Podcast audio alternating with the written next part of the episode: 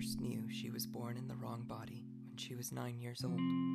She was standing in front of the mirror, questioning how she could live two lives and for how long, when she said out loud, When I grow up, I'll be a girl.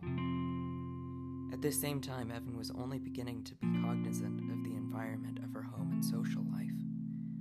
Evan was the child of leaders in a high control, high manipulation religious organization, and her story would not only include overcoming social stigma, family rejection, and transphobia, but also leaving a grassroots religious organization 21.5 million strong. I'm Evan Bates, and this is my story of transition and freedom. It's a story we'll explore together as it happens. I began hormone replacement therapy on September 14, 2020.